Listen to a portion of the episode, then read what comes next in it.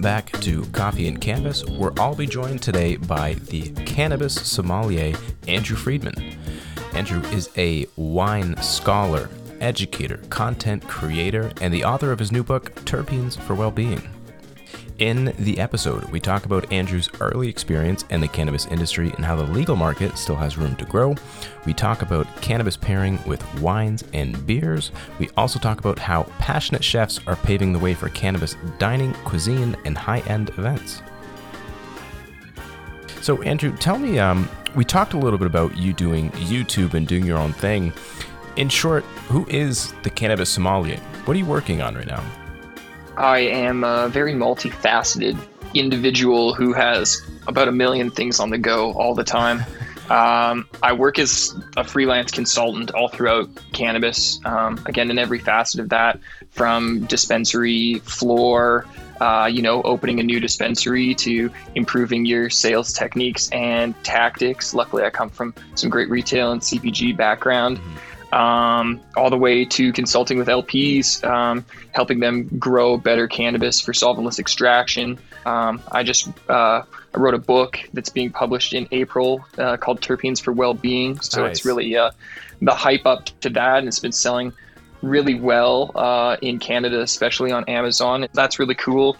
Um, of course, there's uh, my YouTube channel, Cannabis Sommelier. That's a weekly video of reviews. Mm-hmm man, what else? Just like there's so many exciting things. Uh, I I wrote the TV show. That's still just what I'm dialed into and yeah. what I would love to do. It's just kind of weird navigating that space now, um, especially from from home. Uh, mm-hmm. And when we can again, it's uh, it's dining events. Um, yeah. I miss doing the fine dining cannabis events so much and speaking. Uh, it's it's always different, like speaking in at my desk to a camera and a room full of invisible people rather than standing on a stage exhilarating and heart throbbing. Yeah. So yeah. Yeah, a lot going on, and I'm I'm curious. I mean, if you you look at your resume, it's clearly what I, I it's a, what I would call an unconventional career path, um, and something that and and I'm I'm just really curious about what what did you want to do you know, originally growing up, I'm sure not a lot of people would say, "Oh, I'd love to work in the cannabis industry." It's usually I'd like to be an astronaut or a doctor. So, for you, what what did you originally envision yourself, and kind of how did you get to to where you are now? I guess there's two prongs to that.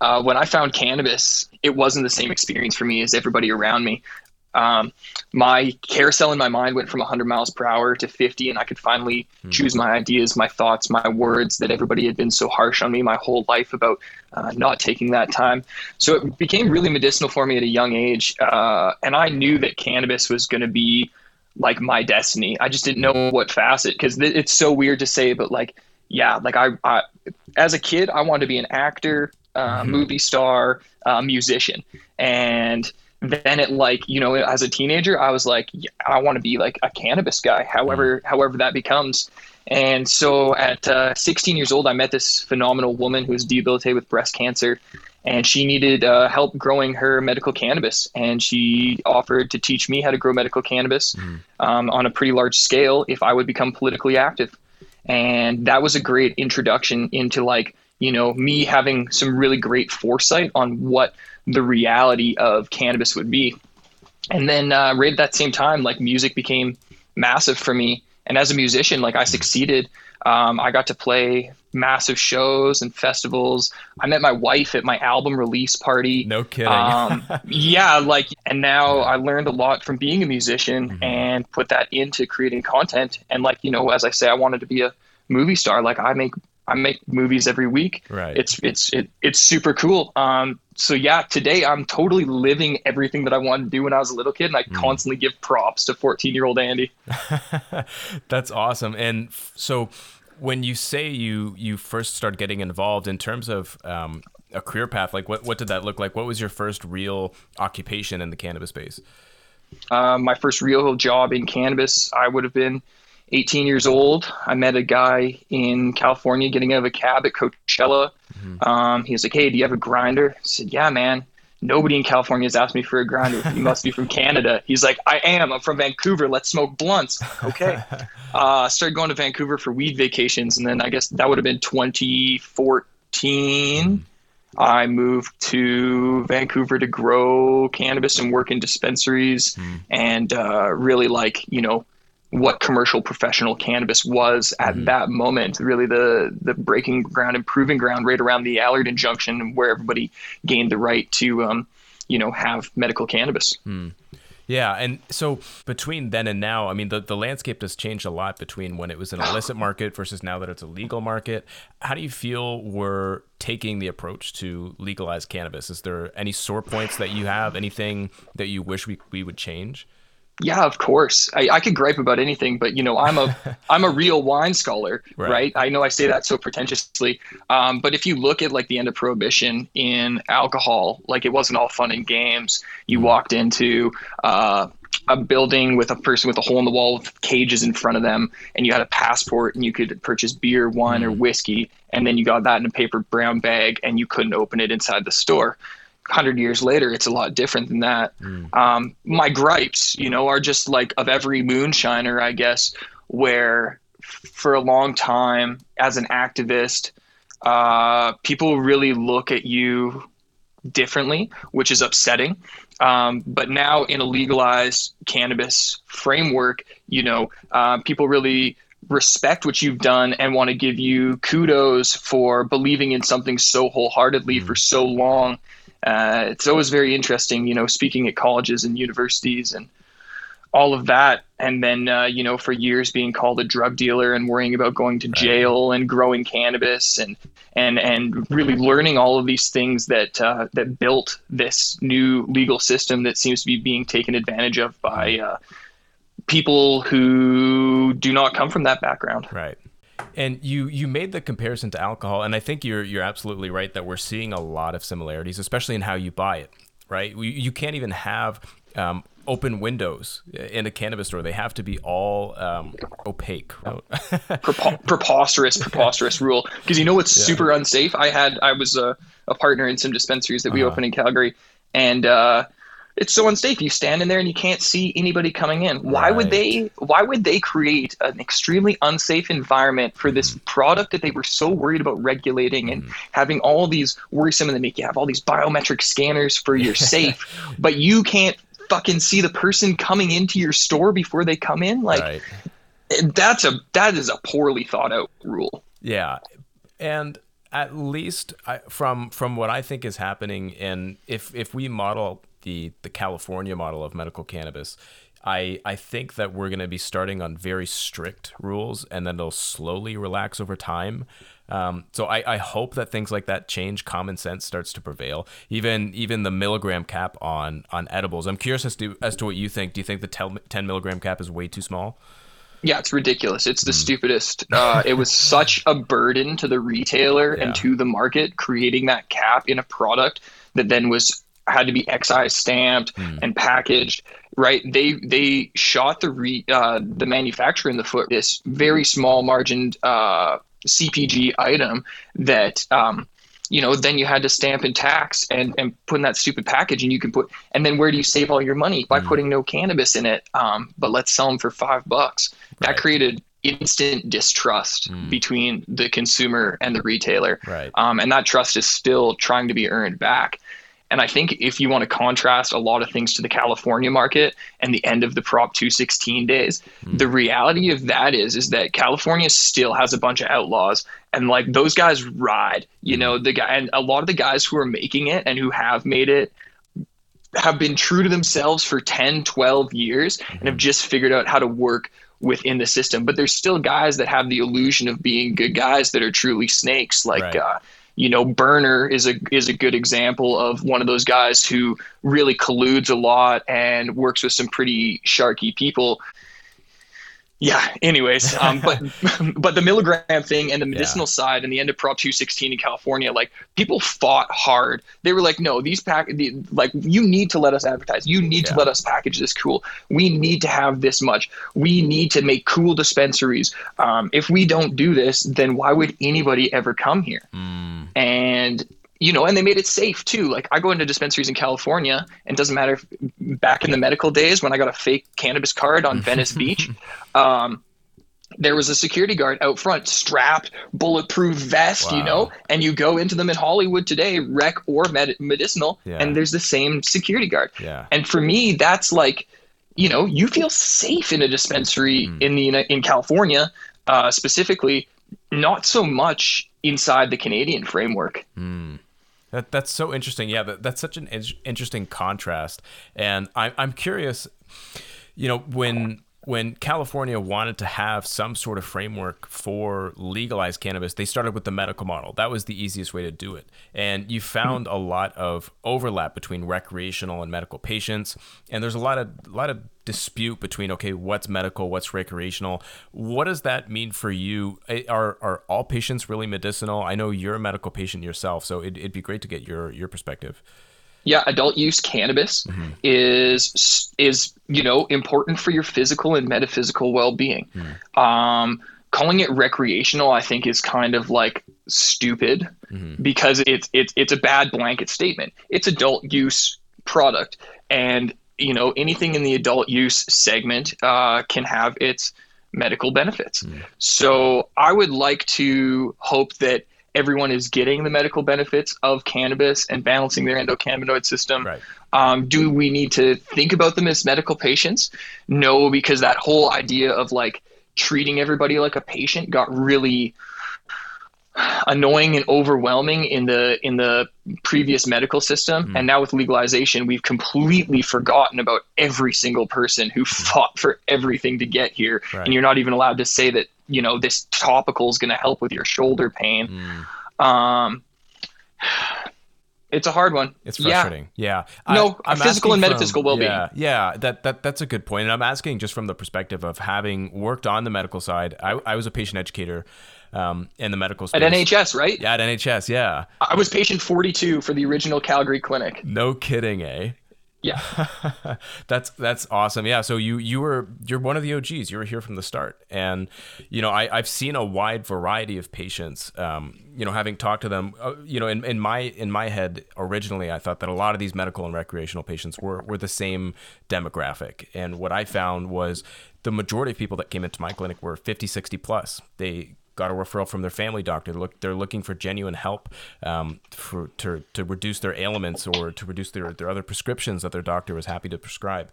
Um, so it, it's interesting to me that there is sort of this hard to describe relationship between the medical and recreational patients, right? Um, and whether or not it's just a framework that we're trying to establish, or if there there really is a genuine dichotomy between the two of them. But I, like like you mentioned though, is a lot of people are, are seeking relief from a, a wide variety of reasons. So it's it's hard to put a finger on. Um, totally. And, and, I consume cannabis mm-hmm. for a different reason than you consume cannabis right. uh, because of how cannabis affects my body. Right. So you know it, it's it, it's extremely hard, and I couldn't imagine being a patient educator in that system and trying to hold the hand of somebody who's dealt with the propaganda of reefer mm-hmm. madness mm. this whole time. I've heard it all. I remember sitting in uh, NHS and over listening uh, this nice old lady who was going through uh, cancer treatments, and she was only taking the tip of a toothpick's worth of cannabis oil. Yeah and somebody's like no no like you you need so much more and she mm. truly felt there was that great placebo relief mm-hmm. for her and so that was a super interesting moment interesting. for me too where cannabis was medical had medical value without even actually affecting this woman hmm. that is really interesting and right because that that placebo effect is there too right um, and I, I saw that too from i saw i saw both sides so i saw some patients taking um, 80 milligrams four times a day and saying this didn't do anything. And I, then I had patients that took that microdose, that 0.1, that 0.2 of a CBD oil, and said they, they found great benefit. So I, I think it's more, I think it's a super individualized medicine. And I think it's really hard with the data we have now and the infrastructure we have now to really have a proper medical system, right? We don't know how a particular strain or particular dose is going to affect you, and especially your specific relief that you're trying to achieve. Um, where I see things progressing and, and sort of creating more of that fork in the road between the medical and rec is once we have more data about um, other cannabinoids, other formulations, other specific doses, then we can really kind of get um, people getting specific really for cancer, let's say. Um, but that's that's all in the future. So hopefully, with data and hopefully with um, having conversations, educated conversations, we can we can get a little bit more towards uh, that point. Um, how do you feel about people comparing it to alcohol? You know, for alcohol, you can't get a prescription for alcohol, and it's arguably way more You used harmful. To. Oh, that's true. That is yep, true. During Prohibition, that was the only way to get booze, get a mm. prescription from your doctor. And uh, that's why there's a great distillery on the Naramata bench. Oh, what's it called? I feel terrible. I forget it. But they have a doctor's order gin because that was the spot where the doctor used to prescribe booze, and they would and they would distill there as well. Wow. And so for me, like I be, I'm I became a Canadian wine scholar. Mm-hmm. Uh, I'm a wine and spirit education trust mm-hmm. level three because to me, when I learned about wine, the first time I saw that documentary Somm on Netflix about the Master mm-hmm. Sommelier program, I was like, oh, this is cannabis is wine just nobody's wrote it down mm. like nobody's doing this the right way here's here's the opportunity and so like i often say um, and stand by it today that cannabis and wine are like identical mm. if we look at them at at the grape and the trichome head mm. it's a circle with a waxy cuticle that encompasses an intoxicant uh-huh. terpenes flavonoids uh. esters with cannabis, we need to decarboxylate it to make it an intoxicant. With a wine grape, we right. need to ferment it to make it an intoxicant. They're both varietal specific. They're both indigenous to specific regions around the world mm. and express different varietal characters depending on where they're growing. Um, if we don't really contrast these things and we've learned from it, uh, then I think we're doing ourselves a disservice. Now, mimicking alcohol law, kind of a bad move. Mm. Uh, but mimicking the history of alcohol, fantastic move. As someone who's who's pretty wine naive, um, and as someone that doesn't really know a lot about wine, can you tell me what makes a good wine? What are good starter wines that someone should should look for? There are so many great wines of history and all of them your mom doesn't drink unless you're like a unique and specific individual who is blessed with um, interesting parents who liked wine. Um, great wines, you know, people often think that like champagne is awesome, but the price tag of champagne isn't very awesome. Yeah. 60 bucks a bottle. You're looking at Veuve Clicquot. You open it. You're like, ah, bubbles, whatever. You mm. usually spill it because nobody actually knows how to open a bottle of uh, sparkling wine. But there's a lot of great um, Prosecco in mm. the world and it's not La Marca. I can promise you, it's not any of the ones that have the huge end caps mm-hmm. um, at the cheapest liquor store in your town. But there's great, great prosecco. Uh, Giusti Prosecco is a wonderful one that uh, you know displays the character and characteristics of the place and it's easy drinking beautiful bubbles and we as you know north americans don't drink enough bubbles mm-hmm. anywhere else in the world you go well europe especially like everybody's drinking bubbles right. in the afternoon here we save it for special occasions because it's this expensive, exquisite thing. Um, so like prosecco, great way to get into things, mm. and just mimosas. Uh. But then Riesling is like, yeah. you know, the wonder child. Everybody shits on it because in the 80s and 90s, it was all just like this sweet crap that uh-huh. got imported to North America. But the reality of wine and wine styles and cultures is they usually stay pretty localized until mm. some fanatic wants to go hard to bring them where they are. Mm-hmm. And so when real German wine styles were introduced into North America, you know, beautiful Kabinett Rieslings from the Mosel that are nice and dry and super high acid, or delicious Spätlese Rieslings that from the Rheingau that are like 10% alcohol, but mm. like mm-hmm. that sugar isn't out of this world because there's so much acid in it. Those are what make Rieslings great again. So I mm-hmm. would say, you know, try a Riesling. Don't get Kung Fu Girl, one with a, a funky label. Like, you know, spend 25 bucks on one from Germany. Mm. And, uh, yeah, Riesling, killer. And then Pinot Noir, like, yeah. you know, these are my love childs that I'm telling you about right now. I didn't know what Pinot was because this is one that's it's the heartbreak grape. It's a very small grape. It's mm. expensive to grow. Mm. It's hmm. expensive to make. So it's expensive to buy. But there's a reason why things cost more sometimes. Mm-hmm. Um, so if you want to drink great wine, find a great wine person that you can go see and support a cool local business with some mm. awesome nerds who love drinking cool juice. I, I love wine nerds. I love cannabis nerds. Even just hearing the passion in your voice talking about wine right now, it's it's so appreciative. Um, And in terms of pairing wines and cannabis, what do you typically look for? Are you pairing the the terpenes? Are there two that that really stand out to you? Do you have any favorite combos? Uh, you know, I had one yesterday that blew my mind, Uh-huh. and I was just, I was just floored on how it changed everything. Hmm. And I guess the big things we should start with is, are the rules of pairing. Uh, smoked cannabis, like joints, doesn't work very well. Hmm. Vaporized cannabis, you know, dabs, extracts, rosin, um, or even out of your vaporizer, your volcano vapor, whatever. Mm-hmm. That's where you're going to get the pairing. Also on the nose, when you can confuse your olfactory reflex, the things that actually make smell work in your brain, um, that's when you get these incredible pairings because we can really only taste five things sour, sweet, salty, bitter, and umami, but we can smell any millions of combinations of memories. And that's why flavor is such a unique thing to each individual mm-hmm. and is and why food is such an amazing communicator because it can transport you to somewhere that somebody else has never been before.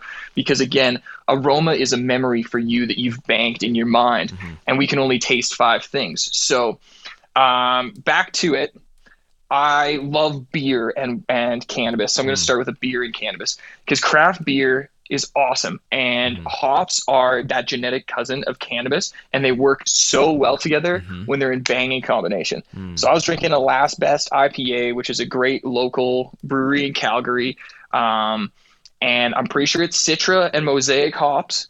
And I had a puff of 90 to 119 U full melt lemon sorbet that I made, which is a cross, I believe, of Black Lime Reserve number five and Dolado, mm-hmm. And it tasted like cotton candy in my mouth. It went from beer, IPA, Yeah. like quite bitter, 50 IBU, but easy drinking, nice and cold, and mm-hmm. like, you know, quite cakey, uh, lemon barry on, on the on the dab. And together, I was like, why does it taste like candy floss? this is amazing.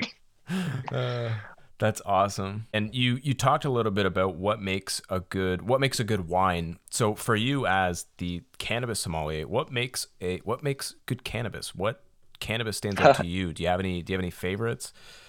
the best cannabis is the cannabis you grow for yourself. It Yeah. will always and forever be because there's no better connection to the plant than growing it yourself, harvesting it yourself, rolling it yourself, and smoking it yourself. When hmm. we talk about getting in touch with your metaphysical well being, uh, gardening and connecting to that plant in that continuous cycle of life and death is. You know that's the best. That's the best cannabis you'll ever smoke, regardless if it sucks. no that's deep. Um, well, you know, we got to get a little deep here on of cannabis. course. Um, but you know, uh, what makes great cannabis is cannabis grown with love. It doesn't matter if you use the sun, LEDs, HPS. It doesn't matter which nutrients you use or how much nutrients you mm-hmm. use. If you're living earth organic, or if you use salts, or if you do rock wool or soil. Great cannabis comes from great genetics. It mm-hmm. comes from great care, and that's it. It's somebody who truly cares. You don't have to be a great grower to grow great cannabis, Right. but you need to not fuck it up in the first place. and so, you know, I'm I'm not a fan of like super tight buds when I know that there's been like a lot of progressive growth hormones, PGRs. Um, but but you know, you can use enough of those synthetically to make cannabis that bulks out wide, has a nice structure. But if your cannabis is super tight and a rock hard nug, well, just imagine how little air Right. got through that in the first place. You know, I uh, it's crazy. I, until I was growing cannabis again, like I, I missed sticky weed.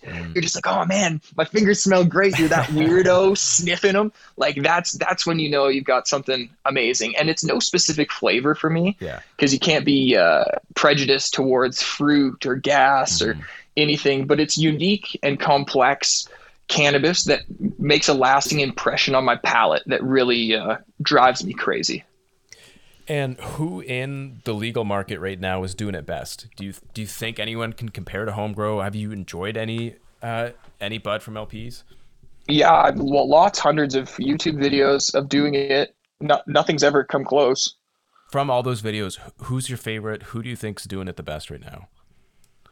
Uh, well, there's a few that I touched that I haven't actually put on video, but the Gnome Star cannabis that I just mm-hmm. that I have a sample listed on the table is is is really it looks really good. Like surprisingly, like I was like, okay, uh, Simply Bare is getting better and yeah. better and better. They do these living earth organic beds. I know they just put in a fleet of Alias LEDs. I'm a I'm Team Alias LED mm-hmm. as well. Um, so I know they're going to crush their next round of mango taffy there, and that was uh that was like that was a personal favorite when I was on the dispensary floor mm-hmm. um, a bunch. So contrast to that, you know, uh, I heard Natural History, which is Atlas Growers here in Alberta, is doing a pretty good job, and they're putting their terps. They're the first people to put their terps on the uh, packaging, yeah. so that's pretty cool. Um, where, where else? No, you, but you know, like even in contrast to the dispensary, the medical days of 2014, and mm-hmm. all the dispensaries in Vancouver, nothing comes anywhere close. Yeah, like the original Whistler like when Whistler was really just the mom and pop shop. Um, I, I know some of some of the stuff coming out of there was crazy uh, on medical. I could only imagine. I could only imagine, and it's you know it's hard when you scale things, right? Yeah, like exactly. We can all be really good at something on a small scale. Uh-huh. M- moving it to commercial production is like a unique skill set that mm. takes a time and a team. You're you're 100% right. Like you could make an amazing dish for a couple close friends, but if I told you to make that same dish for 80,000 people, how do you do it to the same quality to the same scale? And it'll never be the same. It'll never be the same, which is why I really love these small batch growers that put that love and put the care into their plants. But on the topic of food, I mean, you're you're of course a big foodie. Um, do do you have any any like what do you cook at home for yourself? uh, shout out to my wife, who's an incredible chef, uh-huh. and uh, like I very rarely cook. I'm uh, I'm a really great critic. uh, not so not so great at the cookery, and that's why mm. I work with incredible chefs. Yeah. And uh, you know, I'm a great citizen scientist, but in the kitchen, like if I have time, I'd love to go to culinary school. Yeah because I like I suck, and my wife's such an amazing chef. Like yeah. she just whips stuff up. She looks in the fridge. I'm like, oh, there's nothing to eat. She's like, what do you mean? And she's a vegetarian too. Again, shout out to her. Like I thought a year ago when she became a vegetarian. Um, you know, for just the reason that she doesn't really like meat, yeah. that my life was going to be over. Like right. I need meat with every meal, and you know, I eat more meatless meals mm. a week now than mm. I do with meat, which is fantastic. Yeah. And it makes her skill and her cookery so incredible to see her utilize um, these things that for so long I thought as like simple side dishes mm-hmm. now come to life as like full, nutritious, delicious uh, meals. Like if there's one thing that she does amazing, it's her ramen, and it's all the way from scratch. Like she makes her own chili paste, nice. uh, her own broth. It's all veggie. And it and with some uh, paneer cheese, and it's Ooh. just incredible. Like it's it's it, it tastes like butter and fucking yeah. love and like that's that that's the shit. So yeah, yeah, shout out to sarah. I love your cooking. Thank you my love. I'm glad uh, i married you. big shout out to sarah on the show. Um, i mean there's nothing better than a good combination of cannabis and food and cannabis and a dining experience. Can you tell me a little bit more about cannabis cuisine and what what that sort of scene looks like? Yeah I'm fortunate to like know and get to work with so many of the coolest pioneers in this space. Um, if you've seen Cooked with Cannabis uh, on Netflix, shout out to my mm-hmm. boy Chef Manny Mendoza. Shout out to my boy Chef Nate Santana. Um, big ups to you guys.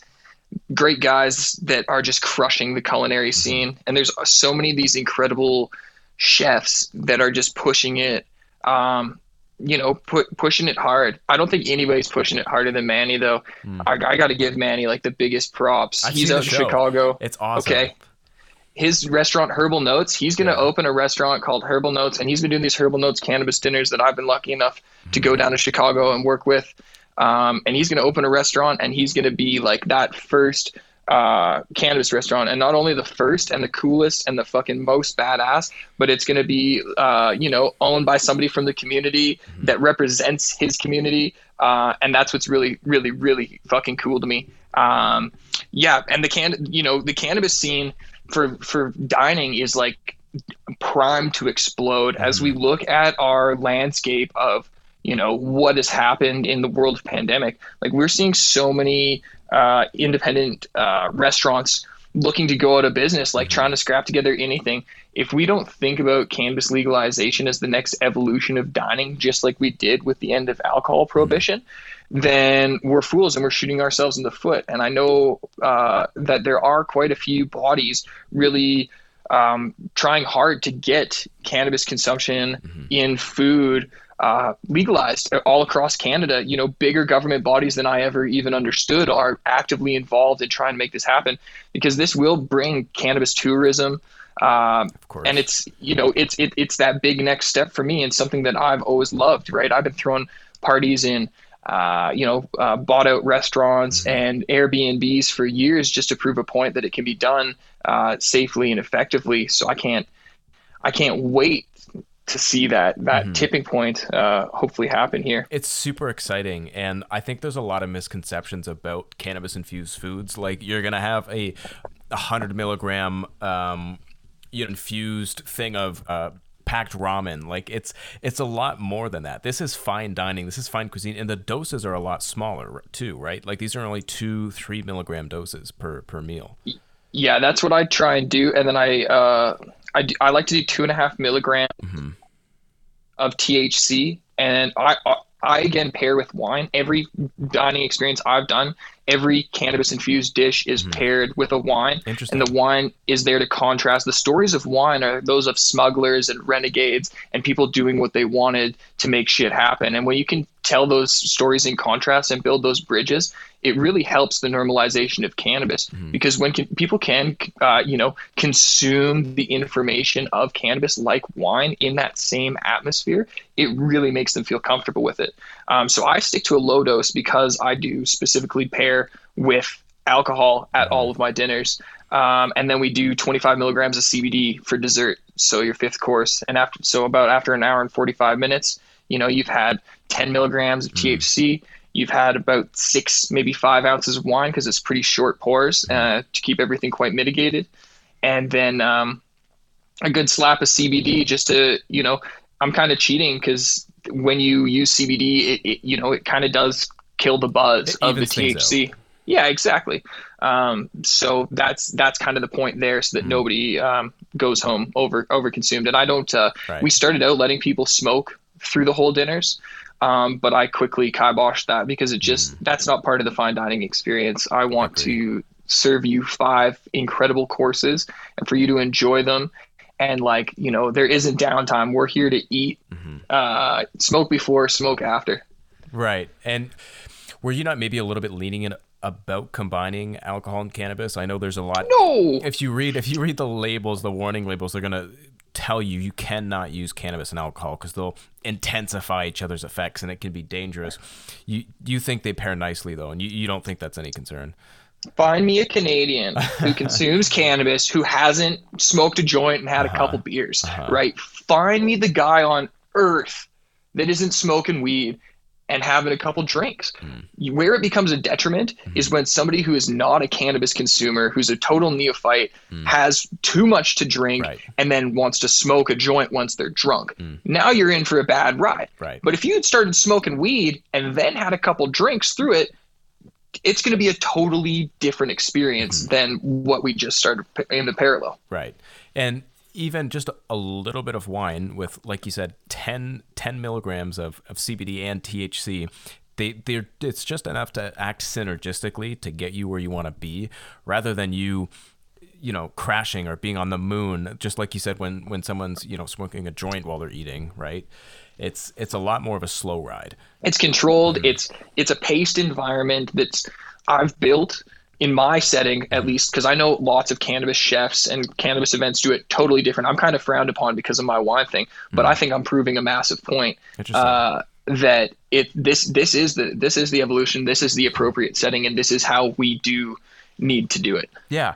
I think cannabis cannabis consumption lounges and cannabis dining i think like you said we're i think we're at the verge of a renaissance especially once uh, COVID restrictions start to open, restaurants, new restaurants can start to open. I really, really think that we're going to start to see a lot of cool stuff. Um, what does a dream consumption lounge look like to you? Do do you think you should be able to? Because when when we legalized, Smoke Free Ontario closed all of the consumption lounges that we had. We had two here in Windsor, Ontario, where I'm from, and they closed, totally. funnily enough, after legalization. Um, so, what does a dream consumption lounge look like to you if if you had to kind of design it? Does Planet Paradise still operate in Toronto? I don't That's the last vape lounge I went to in Ontario. I think they still do. And CCHQ is still rocking in Vancouver, but I know nice. Smoke Free Ontario.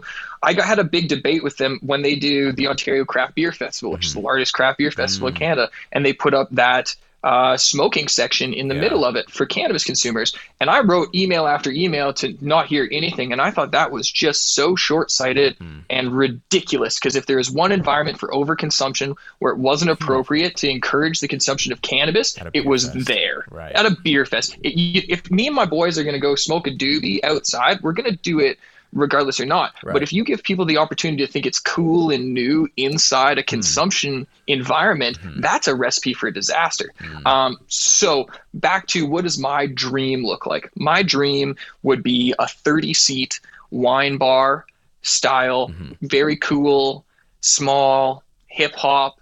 Nobody's smoking cannabis in there. Mm. I would like to have it uh, like a cigar room style, nice. either up top, mm. the you know, where it's heavily vented. It's not somewhere where there's any going to ever be any lingering smoke. You really kind of do it like the the shisha lounge. Mm-hmm. Um, is that is that part ever going to happen? Probably not. That mm-hmm. part will probably have to be converted into some kind of open air patio right. that I have some stupid half commercial, half residential mm-hmm. uh, license where once you go up the stairs, it's actually a private residence, so you can smoke on the patio.